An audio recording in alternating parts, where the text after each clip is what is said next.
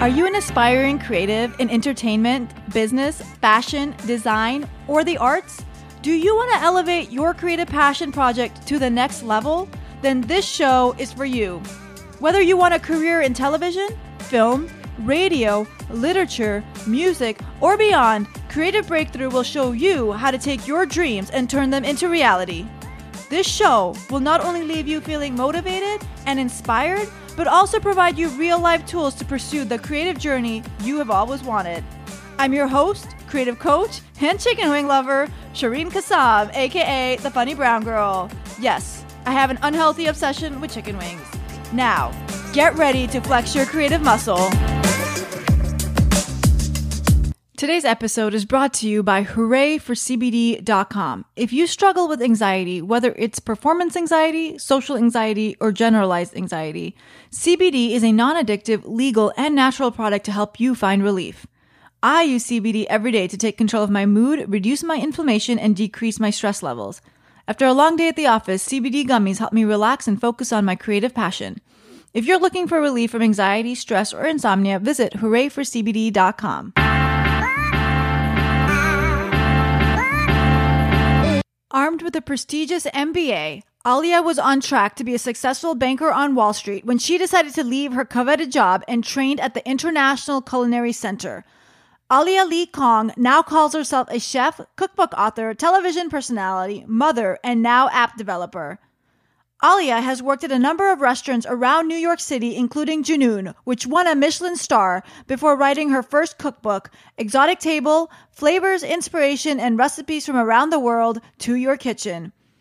Alia has been a guest chef on NBC's Today Show, a judge on the Food Network, a culinary expert on MSNBC's Morning Joe, and has been widely covered in publications like Food and Wine, Vogue India, Shape, Oprah, Eater, and Food Republic.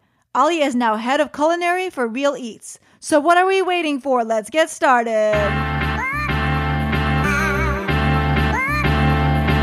Welcome to the guest chair, Aliya. Thank you so much for having me, Sharon. No problem. I can't believe after all these years we're finally connecting again. I know, and it was it, you just told me the story of how you heard me speak recently, and it's, it's so random how we're all connected. Yes, it's a small world. totally. So I, I always start with the same question for all my guests. So I want to start with uh, starting from the beginning. When and how did your creative journey start?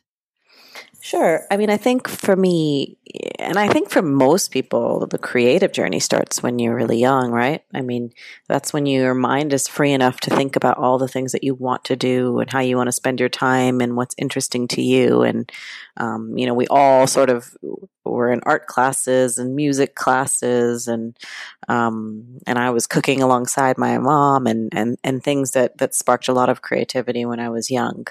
Um, you know, I was a dancer. I uh, I played the piano and the guitar. I taught myself the guitar. I was constantly kind of dabbling in different creative field. I was cutting up my mom's napkins to make clothes for dolls. like there was a lot of kind of sketchy things that happen when you're younger. And you know, I think as I got older, um, probably not unlike a lot of people, that sort of that that immigrant ethos and that that need for security in your job kind of sort of delimits what is your natural next step. Um, you know, besides education kind of being on the table, it was really, you know, what what does that serve? How does that serve you? What is going to happen after school? You know, are you taking care of yourself? Are you able to sustain yourself? And all of which are really important questions, but some of which also mitigate the creative process. I think, right? There is definitely that immigrant mentality that puts the kaboosh on all that stuff and says, okay, where are you going to school? And then how are you making money? well, I mean, that's natural for everybody. And I think as a parent, now that I'm a parent, I mean, I I can I completely understand. You want to know that your child. I mean, my daughter is five or almost five, and I'm doing things right now to kind of foster independence because I'm like, you know, I'm thinking from now. I want to make sure that she's self sufficient, and I think that's that's the natural kind of process of parenting. So I can't, no one can blame them. so you were uh, an investment banker. So you had this great Wall Street job, great salary coming in. You had your MBA. H- how did you, when you decided to leave that job, how did you think you were going to make money after culinary school? That's a great question.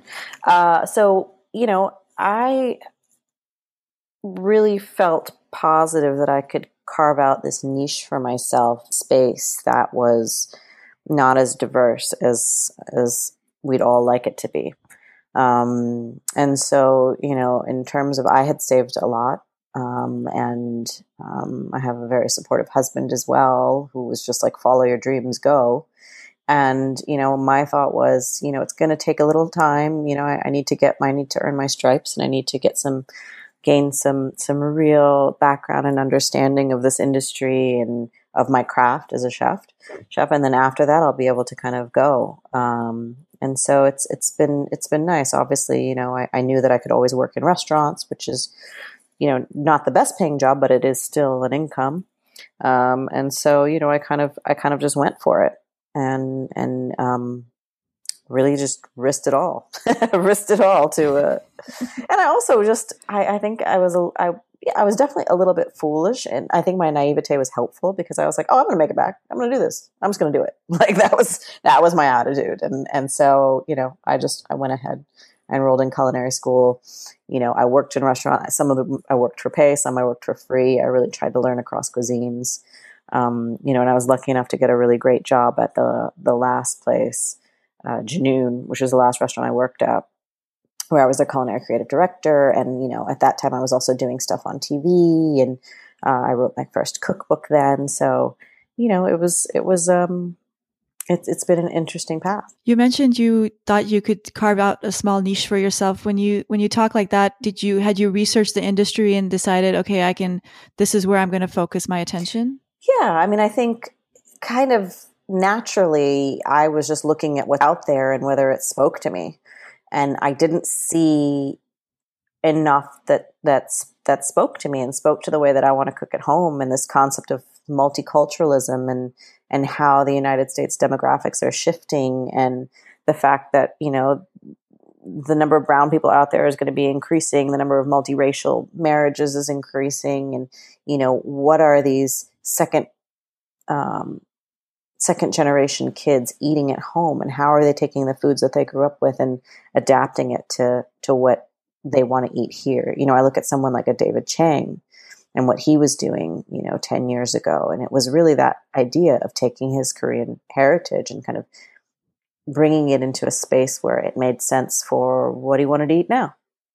And i think it's that simple. And so that was that was sort of for me i just felt like you know i come from Pakistani, East African roots. My husband's West Indian, Trinidad, um, which has a huge influence of between Indian and Chinese influences on the West Indian food. I mean, the stuff I cooked I, last night alone, I made peas and rice with a with an East African stewed beef, like, and that was dinner. It was Trini, Trini peas and rice with East African stewed beef. That was my that was literally our dinner last night, and Wow, I'm coming over tomorrow. it's really good.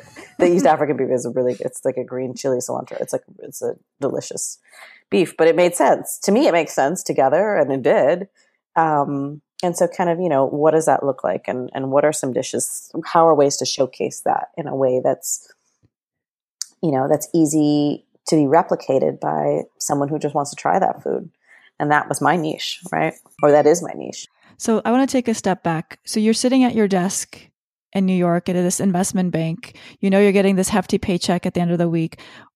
When did you realize you could turn your passion for cooking into your your new career? You know, I um I was cooking like I would say just recreationally like crazy. I was um you know, I I was dreaming about dishes at my desk and I was you know, getting the ingredients delivered so that I could you know, I'd get home at 10 or 11. I'd be up till 2 or 3 in the morning cooking and making this dish that I had in my head that I needed to make. It was my creative outlet. It was what I was, you know, I was throwing parties every weekend. I was having people over. I was, you know, it, it, it was kind of an, it was an obsession. Um, and then I decided to take a class. Um, and it was really in that class and understanding the kind of the, the, the format of cooking professionally because um, it was taught by chefs and it was their stories and it was also kind of a traditional cooking cat class and learning kind of some of the steps to the building blocks to making a great dish and it was in that moment that I really just said to took a step back and said, "Oh, I could actually do this as a career. I could actually make this into something." Um, and I was in that class with my mom, so that was a little bit of a shock to her when she found that out in that class that I was going to quit and become a chef. But it it was a really quick. Um, it really clicked immediately uh, in the professional kitchen that I that I could turn it into a career. And how long before you finally quit? A couple months, two, two, three months. Yeah. And when it clicked, it was like, did it click saying I could do this? Like I could yes. be in a kitchen cooking for people? It was this, it was this idea that no matter what, um, no matter what direction I went in food, my, I fire on all synapses in the kitchen. So I'm going to continue to want to learn. I'm going to continue to want to grow as a chef because I love this. Eh, really, that's kind of the simplified version of it. It was this idea that you know, being in a kitchen makes me extremely happy. You know, I can spend an entire day concocting recipes and or working on the line and I would enjoy myself. So, you know, I think that that was and that would make me work harder. And I just felt like all of those things together were, were mm-hmm. the right formula for dedicating yourself to a new craft. So I want to go back to your mom's reaction. What were your parents' reaction when you told yeah, them? Yeah, I would say that they were none too pleased about this. I think you know, like any parent, there's there's fear. There's there's how is this? What is this space? Like how how are you going to do this? And you know it's it's and you know thinking about having a daughter you know that wants to do this as well and and being in a kitchen that might be male dominated and i was kind of like this is light work compared to finance i mean if you're talking about that's not a big deal but um you know I, I, think there was definitely some trepidation at that time but they they worked through it and um you know i think they've seen kind of the the fruits of my labor and that's that's made it's all made sense to them now it's a kind of a test of time. So I guess when you told your parents and they came to terms with it, was there was there trepidation around how you were going to make money, or was it more around like you're throwing away this great education? All of it. I definitely I definitely had people come up to me, uh, friends' moms, and say, "So are you going to put that business degree to use now that you know you, have become a chef and you know that that all that good good stuff?" And I'm like, "Well, actually, Yes, it's all incorporated. Don't worry. Yes, because you, you do use your business Always. degree still, right? Yeah, if you're running your own business, you, you have to. And if you're thinking about, I mean, and most recently I've created a, a children's app to teach kids about world culture through food. And, um, you know, that's required me to kind of learn a whole new space and sort of pivot in food in a different way. And, um, and all of that sort of background and discipline and, you know, degree has helped me kind of understand how to move forward in that. So you touched on this a little bit about your naivety and when you when you left your your job.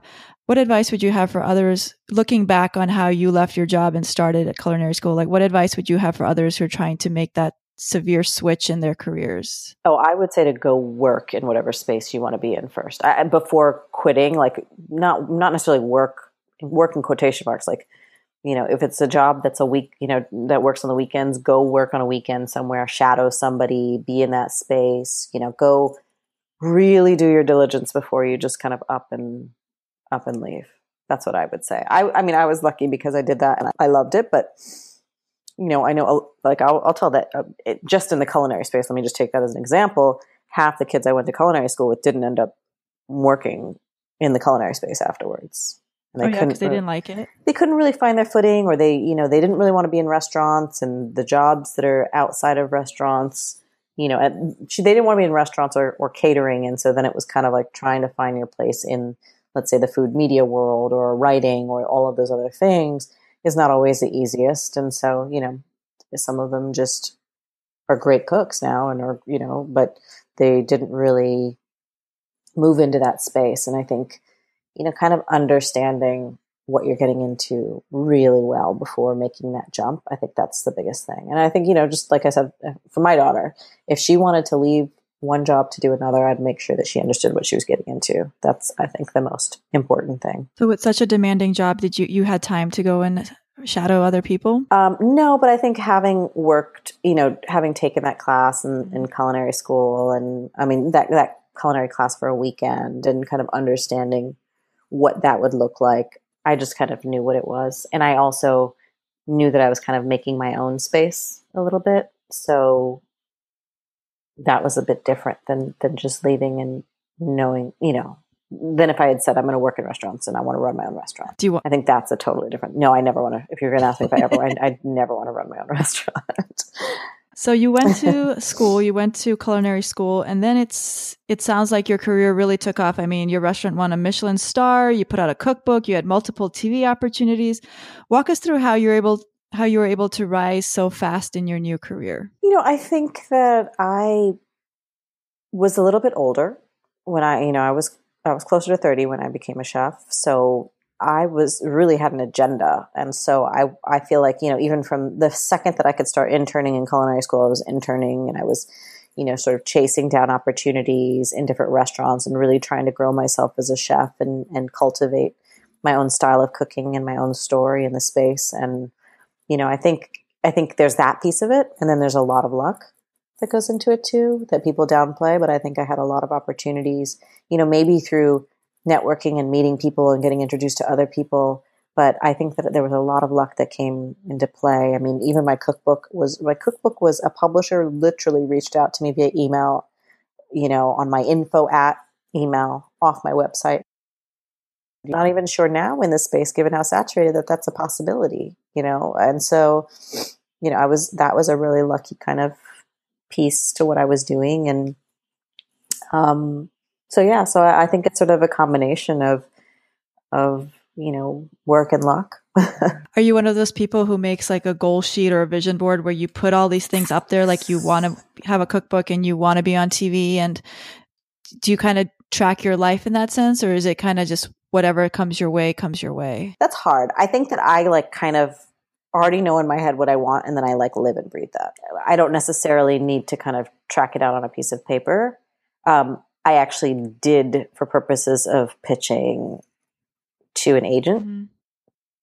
but I would not have done that without that that opportunity. If that makes sense, I would have just it would have been in my head what I wanted, and I would have kind of just chipped away at, at everything to get to those points. Got it. And a lot, and a lot of it is sort of those opportunities coming along, and you sort of seeing that being the right time, and and, and all of those kinds of things. You know, I was lucky that obviously, like I said, that the cookbook people came knocking.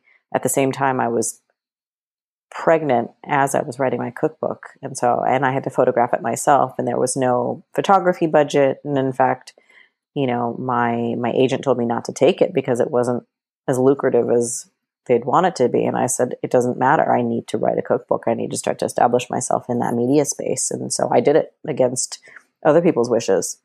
So, you know, I think you, you kind of have to figure out what opportunities make sense for you and, and are going to get you closer to your goals pretty much every day. And and that's that's really the measurement every day is is what I'm doing getting me closer to whatever these goals are that I have. So do you have an agent was the agent for writing a book or was the agent for your publicity?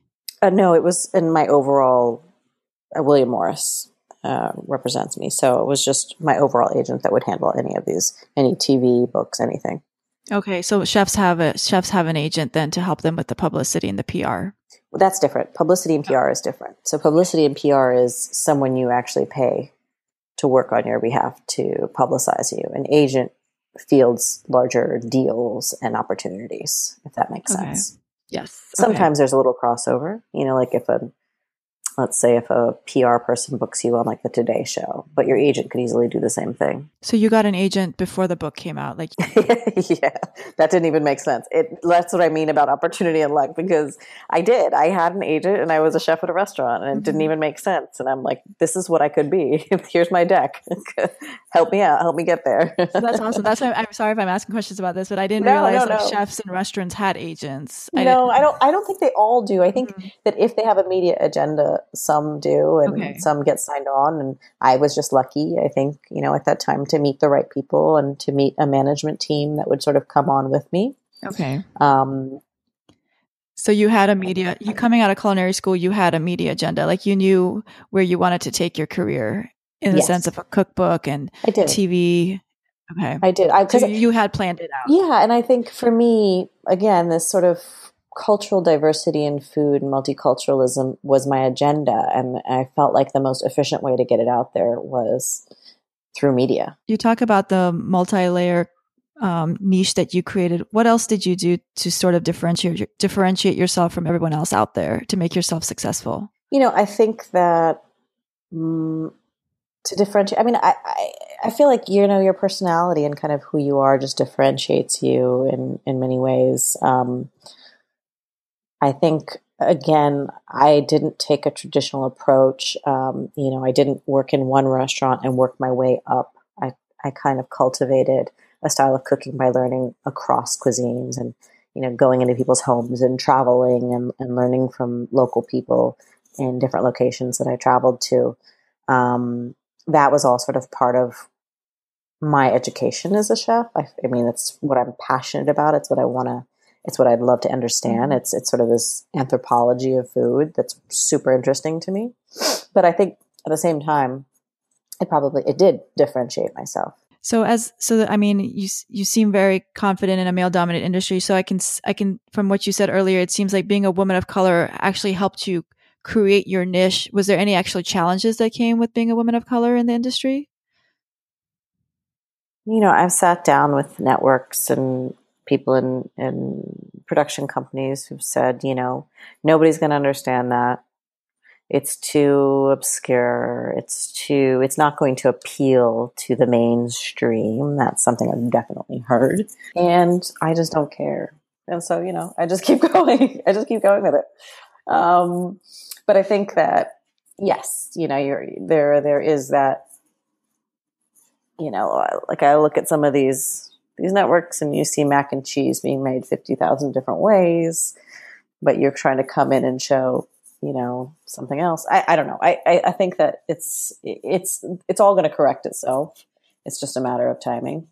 Um, and i think audiences are changing and the millennial audience is going to be a very different animal um, as they age than than the traditional people that have watched tv and i mean forget tv let's look at the otts and the amazon and netflix of the world and the type of um, and we can already see a shift in kind of food programming and what's interesting to them so, you know, it's, I, I definitely have faced some, a little bit of, you know, a little bit of tension around, uh, you know, wanting to showcase ethnic cuisines or, or that sort of thing.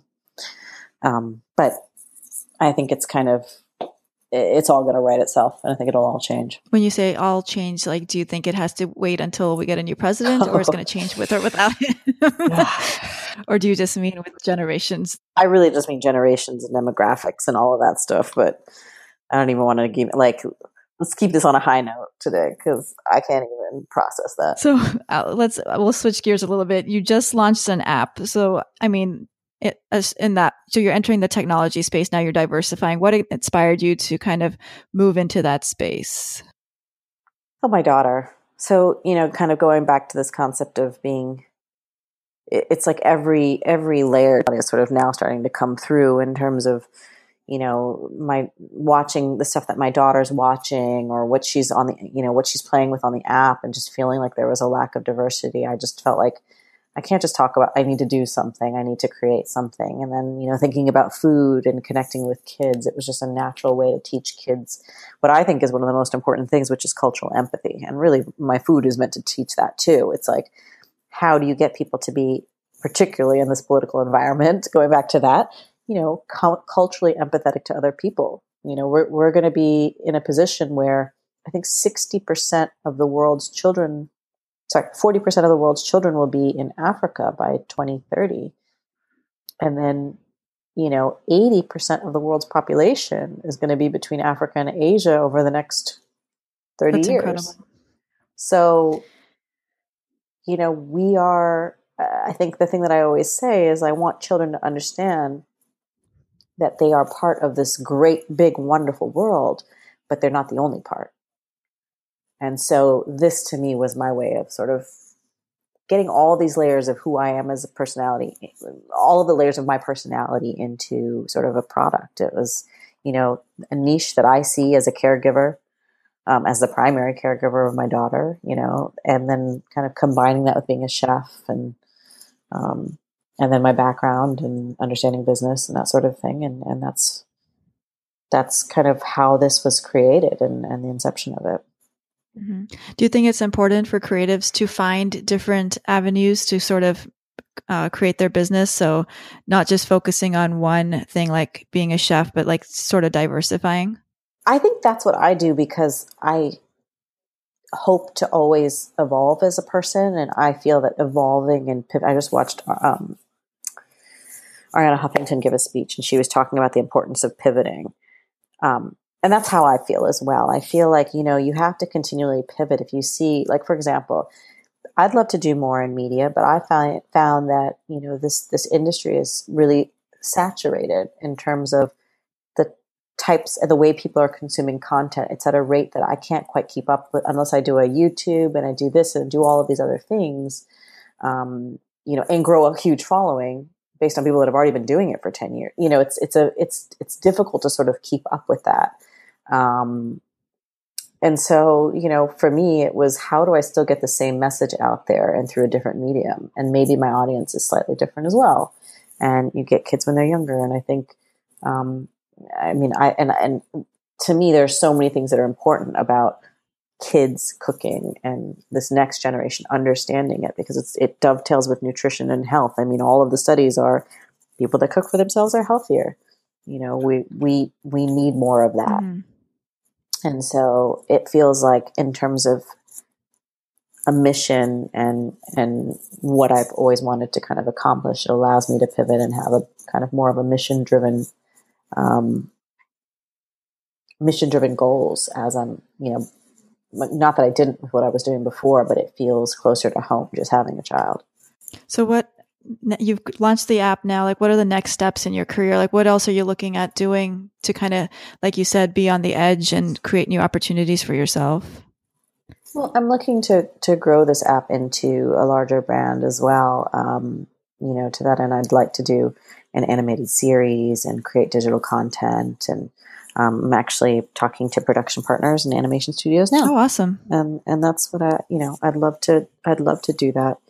Um, and it also, for me, takes it a little bit off of me as a personality, which, you know, as you get older and you get a little grumpier, it's, it's, it's kind of, I think it's, it's, it was wonderful to write these stories and I'd love to continue to create content around this. Mm-hmm. Have you faced new challenges though now that you're in a new space? Oh my gosh. Of course. Of course. It's like every day it's waking up and learning something new and trying to, you know, it's I'm constantly, constantly learning and constantly meeting new people and trying to take temperatures and understand industry norms and you know figure out the next way to grow and um, you know it's constantly a challenge but it's also it's pretty fun.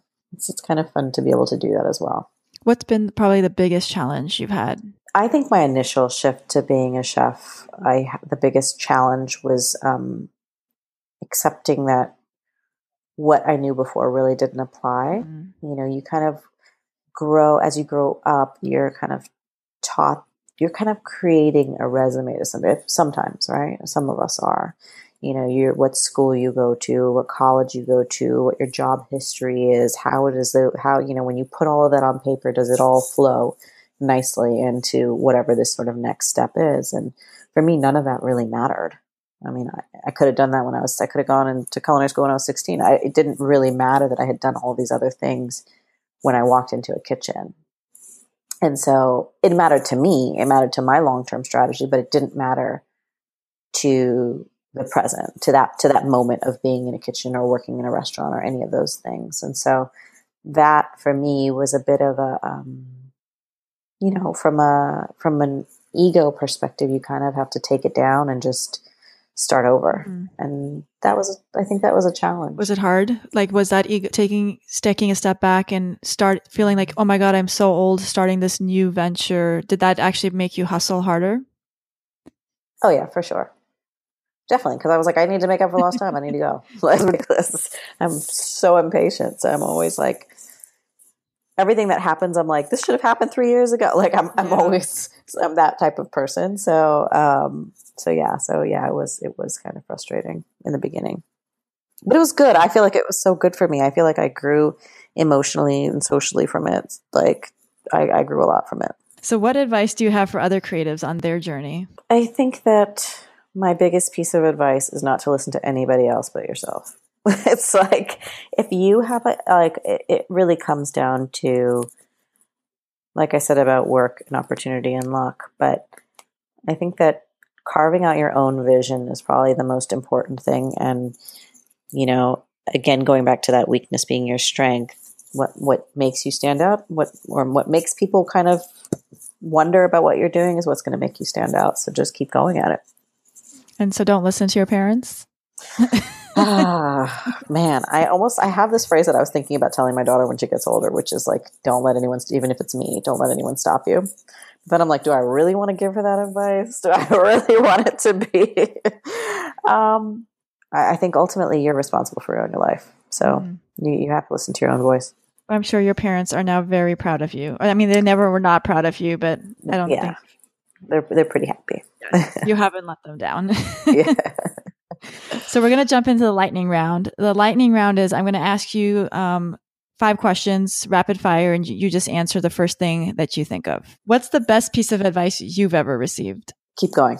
What is a written or verbal resource you would recommend to creatives on their journey to read or listen to? Uh, Ayn Rand, The Fountainhead. Who inspires you and why?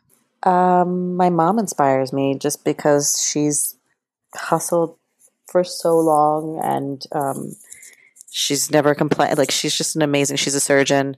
Uh, she just retired, but she worked for forty years. I never heard her complain about her job. I never, you know, she was up at the crack of dawn. She was home after we were in bed. And, um, you know, that level of sort of dedication has always inspired me. What's a habit that's helped you on your journey? Discipline. What do you want your legacy to be? Uh, I want my children to be amazing people. Well, Aliya, where can our listeners find you online if they wanted to get in touch or follow your uh, where you'll be next in New York. Sure. Yeah, no. Um, my Instagram, Facebook, and Twitter is at Aliya LeeKong. And um, I also have a website that's www.aliyaleekong.com. So between those, you'll find me. Cool. Well, thank you so much for joining us today, Aliya. Yeah, thank you. Hey, before you hit pause, did you find this episode helpful and enjoyable? If so, could you leave an Apple Podcast, aka iTunes review? It'll take you less than one minute and mean the world to me. The more ratings and reviews the show gets, the more people are able to find this podcast. If you're unsure how to leave a review, no worries.